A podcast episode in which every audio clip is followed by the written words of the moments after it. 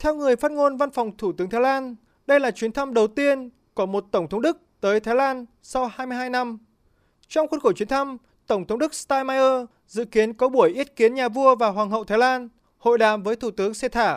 Các cuộc gặp gỡ sẽ tập trung thảo luận về biện pháp nhằm tăng cường quan hệ hợp tác song phương, nhất là trong các lĩnh vực thương mại đầu tư, biến đổi khí hậu và đào tạo nghề.